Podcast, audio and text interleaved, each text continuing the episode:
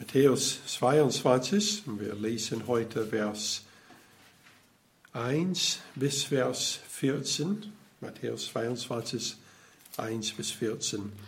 Da begann Jesus und redete wieder in Gleichnissen zu ihnen und sprach, das Reich der Himmel gleicht einen König, der für seinen Sohn das Hochzeitsfest veranstaltete. Und er sandte seine Knechte aus, um die Geladenen zur Hochzeit zu rufen, aber sie wollten nicht kommen.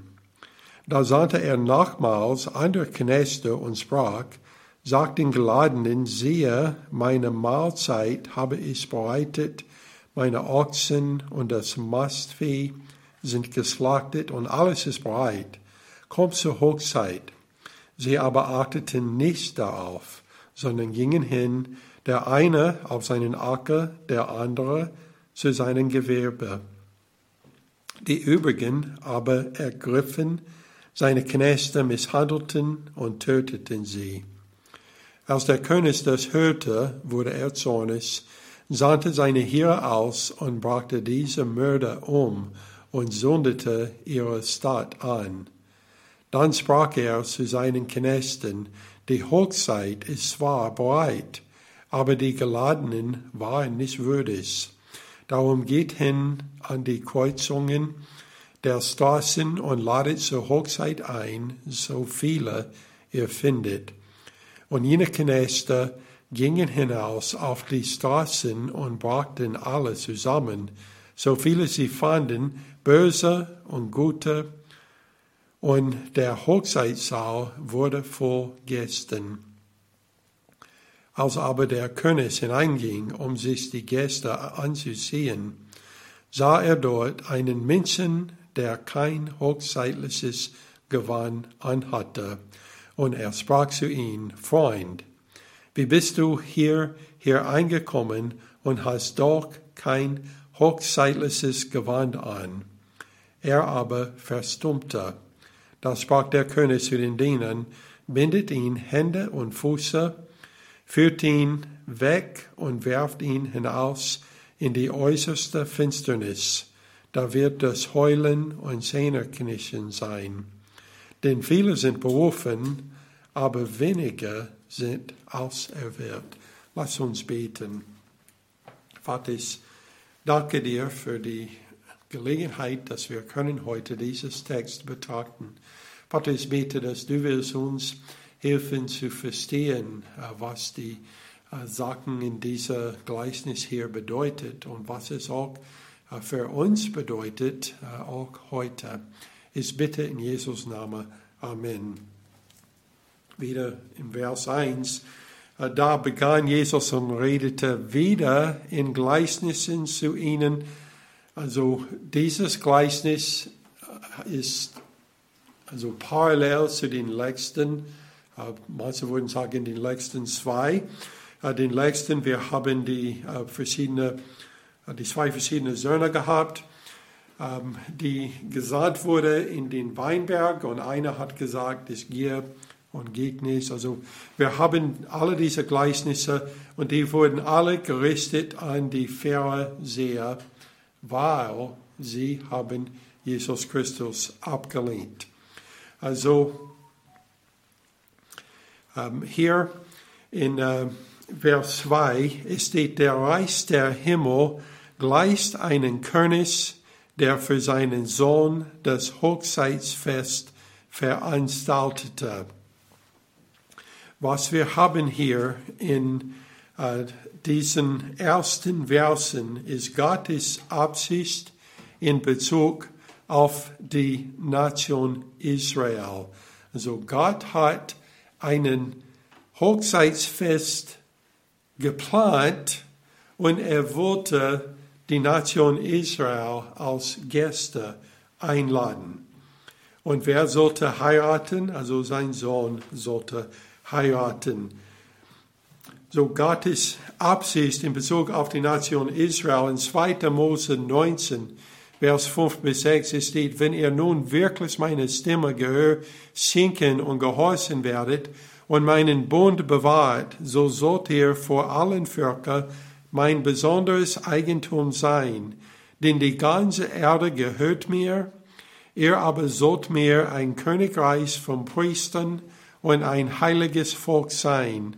Das sind die Worte, die du den äh, Kindern Israels sagen sollst. Also Jesus Christus in diesem Gleichnis hier ist der Sohn Gottes. Er sollte ähm, verheiraten, verheiratet werden. Israel ist eingeladen als Gottes, also besonderes Volk. Also wir können sagen im Alten Testament, äh, Israel ist oft vorgestellt als der Braut Gottes. Und Jesus Christus im Neuen Testament ist der Braut oder die Gemeinde ist die Braut Jesus Christus im Neuen Testament. Uh, hier aber in diesem Gleichnis Israel sollte Gäste sein bei den Hochzeit. Vers 3.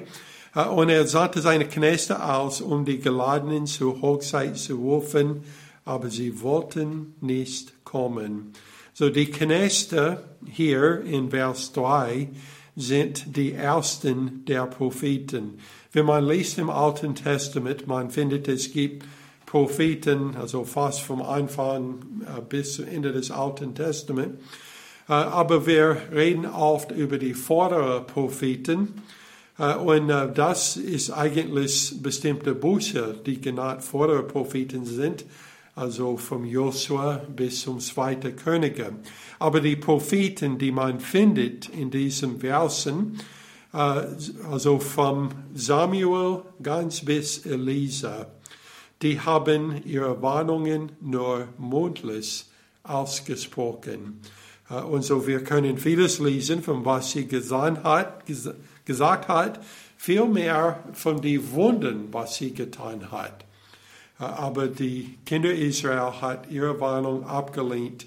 Und so circa 800 Jahre, ein bisschen weniger als das vor Christus, circa 30 Jahre nach Elisa gestorben waren, Gott hat eine andere Art von Propheten erweckt. Und diese Propheten äh, haben also kein Wunder getan, sondern sie haben ihre Botschaft geschrieben. Sie haben auch gepredigt, also mit ihrem Mund, aber sie sind dann die geschriebenen Propheten. Äh, und die sind die nächste Gruppe, die dann gesagt sind in Vers 4. Es steht, da sandte er nochmals andere Knechte und sprach, sagt den Geladenen, siehe, meine Mahlzeit habe ich bereitet, meine Ochsen und das Maßvieh sind geslachtet und alles ist bereit, kommt zur Hochzeit. Sie aber achteten nicht darauf, sondern gingen hin, der eine auf seine Acker, der andere zu seinem Gewerbe. Die übrigen aber ergriffen seine Knechte, misshandelten und töteten sie. Diese sind dann zusätzliche Propheten, die gesagt wurden. Der erste von die ist der Amos und der letzte ist dann Malachi und dann danach kommt noch einer, der nur gesprochen hat und das ist Johannes der Täufer. Als dieser Propheten geschrieben hat und ihre Botschaft gepredigt hat, die Hochzeit waren nahe als zuvor. Und die Reaktion auf die Einladung der Propheten waren genau wie vorher. Also sie haben nicht darauf geachtet, Einige sind zu ihren Acker gegangen, andere zu ihrem Gewerbe. Also sie waren viel mehr beschäftigt mit das Leben und hat keine Zeit, Gottes, den Hochzeit für Gottes Sohn zu ähm, besuchen. Und so, sie haben das also verachtet. Und dann einige von den Propheten haben sie sogar missgehandelt und getötet. Äh, und wir könnten mehrere Beispiele davon geben. Ähm, die bekanntesten äh, sind vielleicht Jeremia, der also sehr viel misshandelt wurde. Er wurde in eine ähm, Grube geworfen, äh, wo es war ein Slums und er hat nichts zu essen als nur so altes Brot, ähm, der schon also nicht mehr wirklich zu essen war. Äh, und ähm, dann Jesaja war einer, der getötet wurde, als sie ihn in einen ähm, Baum gesteckt hat, der also ein Loch drin hat und sie haben das ihn dann durchgesägt äh, in den Baum. So haben die auch andere Propheten getötet. Als letztes Johannes der Täufer. Wer sagt, es steht, oder Vers 7, es steht, als der König das hörte, wurde er zornig, sandte seine Heere aus und brachte diese Mörder um und sündete ihre Stadt ein. So es gibt mehrere Möglichkeiten äh, bei diesem Vers genau, was Jesus meinte. Äh, eine Möglichkeit ist eine Zerstörung, der schon zu der Zeit in Vergangenheit war. Und das ist die Zerstörung Jerusalems durch Nebuchadnezzar. Äh, also circa ein bisschen weniger als 600 Jahre vor Christus. Eine andere Möglichkeit wäre die Zerstörung Jerusalem durch die Römer in 70 Jahren nach Christus. In beiden Fällen der Stadt Jerusalem wurde zerstört.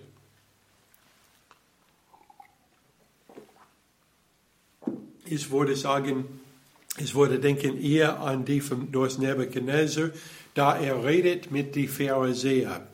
Und sie reden mit den Pharisäern über eine zukünftige, der noch nicht geschehen ist, äh, würde weniger Sinn machen, als zu reden über also die Propheten, die eine Gruppe von Propheten, die andere Gruppe von Propheten. Israel hat das abgelehnt und Gott hat Nebuchadnezzar gesagt und hat die Stadt zerstört. Also die Pharisäer, es wäre möglich, dass sie würden erkennen, wovon er redet. Wer sagt, dann sprach er zu seinen Knechten, die Hochzeit ist zwar bereit, aber die Geladenen waren nicht würdig. Warum waren die Geladenen nicht würdig? Weil sie haben die Einladung keine Beachtung geschenkt. Also Israel war unwürdig. Vers 9. Es steht darum, gehen hin in die Kreuzung in der Straße und ladet zur Hochzeit ein, so viele ihr findet. Und jene Knechte gingen hinaus auf die Straßen und brachten alle zusammen, so, fand, so viele sie fanden, böse und gute, und der Hochzeitssaal wurde voll von Gästen. So haben wir hier dann Gottes Absicht in Bezug auf die Gemeinde. So Israels Ablehnung der Propheten und des Sohnes Gottes war für Gott keine Überraschung. Also Gott hat schon einen Plan vor äh, Israel, Jesus Christus abgelehnt hat. Israels Ablehnung führte nicht zu einer Änderung von Gottes Plan. Also Gott hat schon einen Plan für die Gemeinde, also vom Anfang an, vor der Grundlegung der Welt. So man kann nicht sagen, dass Jesus hat Gottes Plan geändert, denn das ist nicht der Fall. Israels Ablehnung vielmehr öffnete den Heiden die Tür zur Errettung. Römer 11 und Vers 11, Paulus sagt, ich frage nun, sind sie denn gestorkelt, damit sie fallen sollten? Das sei ferner, sondern durch ihren Fall wurde das Heil der Heiden zuteil und sie zur Eifersucht zu reizen. Und Vers 15, denn wenn ihre Verwerfung die Versöhnung der Welt zur Folge hatte, was wird ihre Annahme anderes zur Folge haben als Leben aus den Toten? So Gott hat immer noch einen Plan für Israel, Paulus sagt. Äh, und wenn wir weiter in Römer lesen, wir werden sehen, äh, dass zur Ende der Trubsalzeit das ganze Israel äh, alle, die noch am Leben sind zu der Zeit, werden gläubig sein und das heißt, sie werden an Jesus Christus glauben. Und wenn wir kommen dann zu der Hochzeitsmahl, also die Juden werden da sein als Gäste. Äh, und so Gottes Plan äh, für die Juden ist noch nicht zu Ende. Aber hier in Vers 9 und 10, wir haben das Gottesplan für die Gemeinde ist dann in Gang gesetzt. Und er sendet andere Knechte hinaus auf die Straßen. Wer waren die anderen Knechte, die er hinausgesandt hat? Äh, er hat seine Jünger ausgesandt. Er hat dann 70 anderen ausgesandt. Er hat dann die Jünger wieder ausgesandt als Aposteln. Und er hat dann uns gesagt, dass wir sollen gehen in der ganzen Welt und das Evangelium predigen.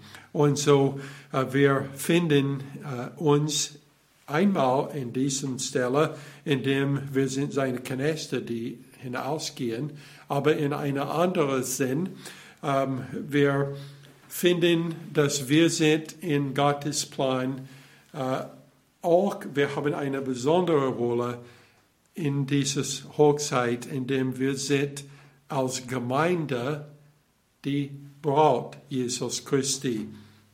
Und dann wir haben eine dritte Rolle und wir werden später zu dieser kommen äh, in, in diesem Gleichnis hier, äh, denn wir sind auch die Gäste. So wir, wir haben mehrere Bilder von der Gemeinde, also von verschiedenen Ansichten hier in diesem Gleichnis. So Gottes Plan für die Gemeinde war im Alten Testament ein Geheimnis.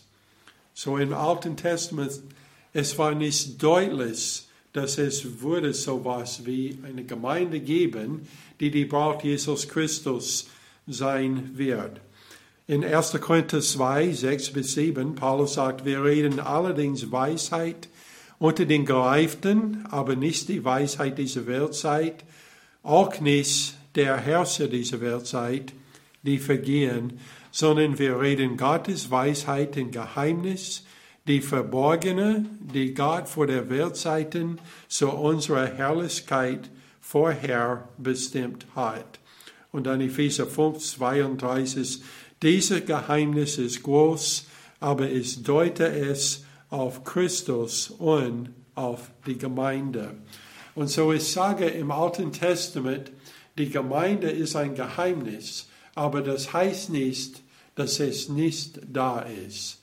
Und wenn wir heute lesen im Alten Testament, wir können an manchen Stellen doch finden die Gemeinde, wo es ist für uns ziemlich deutlich, dass es der Gemeinde ist, obwohl es für die Juden ein Geheimnis war. Und eine von diesen Stellen ist Psalm 45 und es ist ein Lied, das geschrieben wurde, um bei diesem Hochzeitsfest gesungen zu werden. Psalm 45, Vers 2 bis 5, wir reden über der Bräutigam zu diesem Hochzeit, das heißt also der Sohn Gottes. Es steht, mein Herz fließt über mit einem lieblichen Lied. Ich sage, meine Gedichte sind für den König bestimmt. Meine Zunge ist der Griffel eines gewandten Schreibers. Du bist schöner als die Menschenkinder. Gnade ist ausgegossen über deine Lippen. Darum hat Gott dich gesegnet auf ewig. Gürte deines Schwert an die Seite. Du hältst deine Majestät und deine Pracht. In deiner Pracht fahre siegreich einher für die Sache der Wahrheit der Saftmut und Gerechtigkeit und deine Rechte lehre dich forstregende Taten. Und dann Vers 8, dein Thron, o oh Gott, bleibt immer und ewig. Das Zepter deines Reiches ist ein Zepter des Rechts. Du liebst die Gerechtigkeit und hast die Gesetzlosigkeit. Darum hat dich, o oh Gott, dein Gott, gesalbt mit Freudenöl mehr als deine Gefährten. Also das Lied wurde geschrieben von den Söhnen des Chors und die haben das geschrieben, um gesungen zu werden bei der Hochzeit von Salomo, der Sohn von David. Aber durch den Heiligen Geist, sie wurden etwas gegeben für die Zukunft. Und die Beschreibung äh, ist also viel herrlicher als die Herrlichkeit von Salomo, denn es wurde geschrieben äh, mit die Gemeinde Jesus Christus und Jesus Christus selbst im Blick. Vers 11 von Matthäus 22. Als aber der König hineinging, um sich die Gäste anzusehen, sah er dort einen Menschen, der kein hochzeitliches Gewand anhatte. Und er sprach zu ihm, Freund, wie bist du hier, hier eingekommen und hast doch kein hochzeitliches Gewand an? Und er verstumpfte. Hier wir finden Gottes Absicht in Bezug auf die Hochzeitsgäste. Und wenn wir gehen würden zur Offenbarung und reden über dieses äh, Hochzeit, was man findet dann am Ende des Buch Offenbarung, äh, wir werden finden, dass es gibt äh, verschiedene ähm, Gäste, die da sein werden. Also eigentlich alle Gläubige aus jeder Zeitalter, außer der jetzigen Zeitalter, werden da als Gäste sein. Äh, wir werden auch da sein als die Gemeinde, als die Braut Jesus Christus. Und das heißt, dass wir werden auch ein Hochzeitskleid tragen. Also eine viel schöner als die andere. Aber bei diesem Hochzeit, also jeder, der da sein als Gäste waren, ähm, muss die richtige Kleidung tragen. Also in der Kultur, also wir machen sowas nicht heute, aber ich weiß nicht, äh, die Länder, die immer noch König haben, was die machen für ihre Söhne. Aber in der biblischen Zeit, also zu dieser Zeit, es wurde üblich, dass wenn ein König ein äh, Hochzeit gestaltet für seinen Sohn, die Gäste, die reingekommen sind, kriegen dann Roben und sie sollen die dann tragen. Äh, und so dieser, der drin war, ohne die richtige Kleidung, er hat eigentlich keine Ausrede, denn als er reingekommen war, er wurde diese Robe gegeben, aber er hat auf irgendwelchen Grund äh, das äh, abgelehnt. So in, in diesem Fall, in dieses Gleichnis hier, die Gewand, die, das Gewand, die getragen werden sollte, ist die Gerechtigkeit Jesus Christi. In Jesaja 61 und Vers 10 es steht, es freue mich sehr in den Herrn und meine Seele ist fröhlich in meinem Gott, denn er hat mir Kleider des Haus angezogen, mit dem Mantel der Gerechtigkeit mich bekleidet wie ein Bräutigam, sich in priesterlichen Kopfschmuck anlegt und wie eine Braut sich in ihren Geschmeide schmuckt. Also wir finden hier in Jesaja eine Beschreibung von der Kleidung, die die Gäste tragen sollte äh, bei den äh, Hochzeit und auch die Kleidung, die die Braut tragen sollte. Und das ist ein Mantel der Gerechtigkeit. Und diese Gerechtigkeit ist nicht unsere eigene Gerechtigkeit, sondern es ist die Gerechtigkeit Jesus Christi. So einige haben das Gewand der Gerechtigkeit zugunsten ihres eigenen Gewandes abgelehnt. In Römer 10 und Vers 3 es steht, denn weil sie die Gerechtigkeit Gottes nicht erkennen und ihre eigene Gerechtigkeit aufzurichten trachten, haben sie sich der Gerechtigkeit Gottes nicht unterworfen. Also denke, äh, hier ist ein großes Fest, ein Hochzeit für den König und du bist eingeladen und so du nimmst deine beste Kleidung, was du hast und die, du gehst dahin und der äh, Gastgeber da gibt dir eine Robe und sagt, sieh das an. Und du schaust da auf und du sagst, was ist mit, mit meiner eine Kleidung, einige Kleidung, ist es nicht gut genug.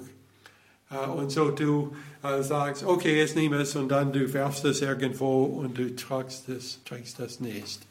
Und dann kommt der König rein und er sieht, dass du seine Robe, also die Gerechtigkeit Jesus Christus, abgelehnt hast weil du meinst, dass du warst selbst in der Lage, also deine eigene Geistigkeit war ausreichend.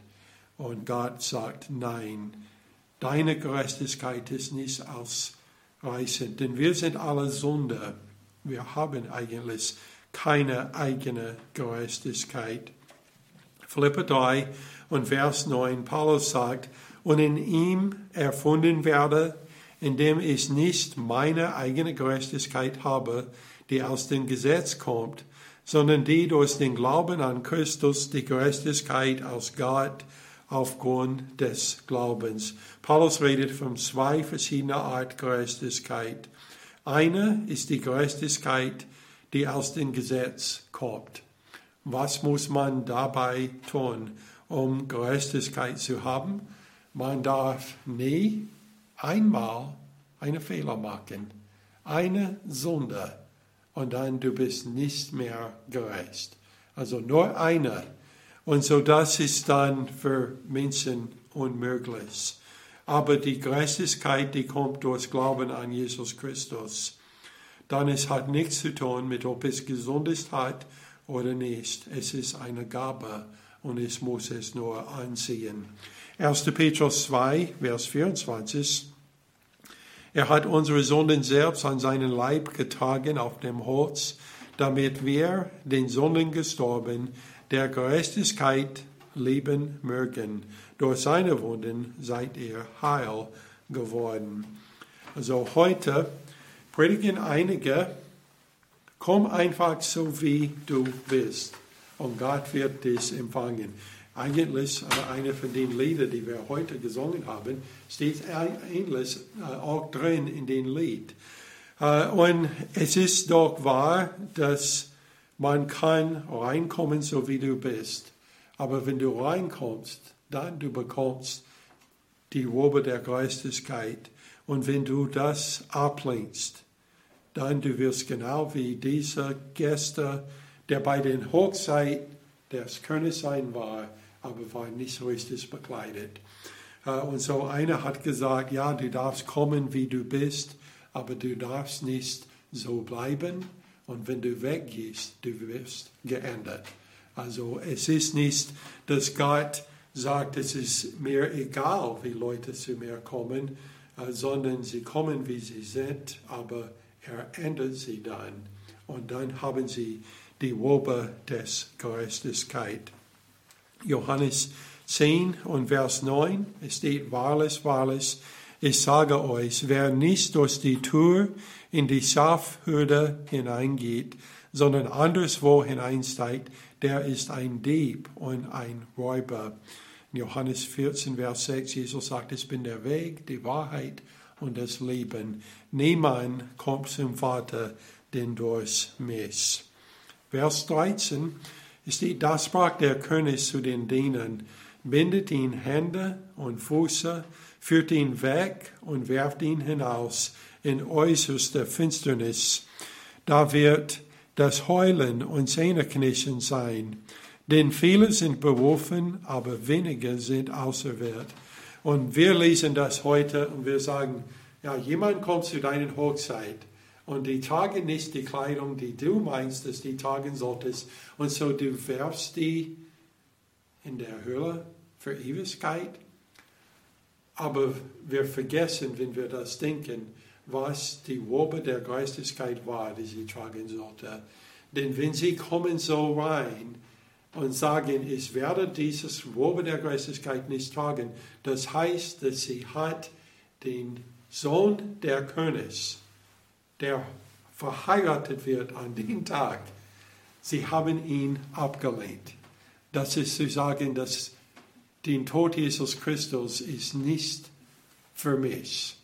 Ich werde lieber meine eigene Geistigkeit darstellen und Gott sagt, nein, ich lasse keine drin, der tretet auf meinen Sohn.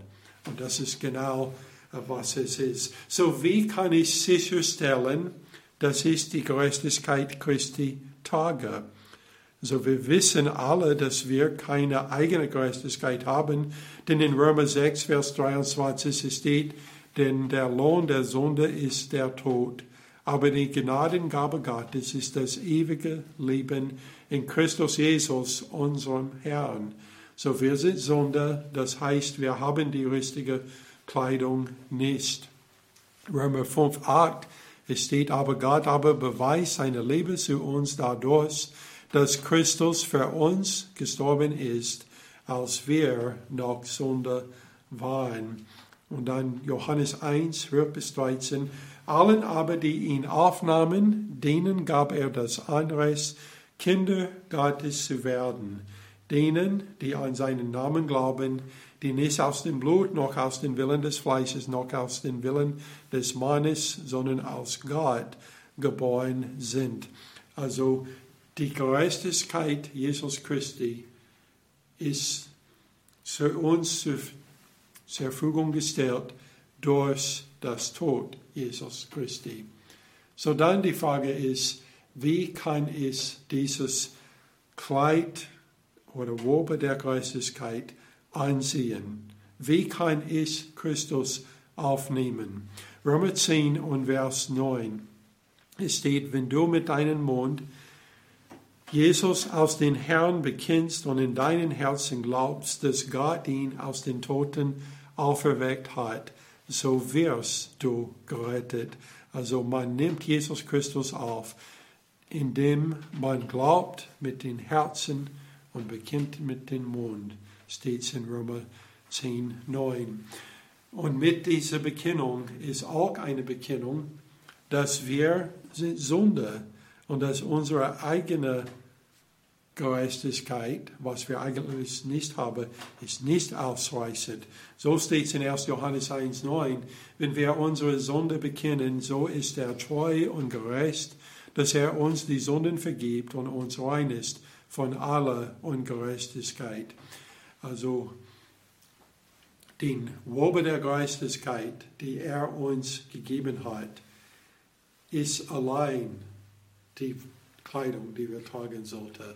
Also nicht unsere eigene Geistigkeit plus seine Geistigkeit, sondern nur seine Geistigkeit. Römer 10, Vers 12 bis 13. Es ist ja kein Unterschied zwischen Juden und Griechen. Alle haben denselben Herrn. Der Reis ist für alle, die ihn anrufen, denn jeder, der den Namen des Herrn anruft, wird gerettet werden. Als wir durch diese Stelle gegangen waren, wir haben gesehen zuerst, dass Gott hat einen Plan für Israel.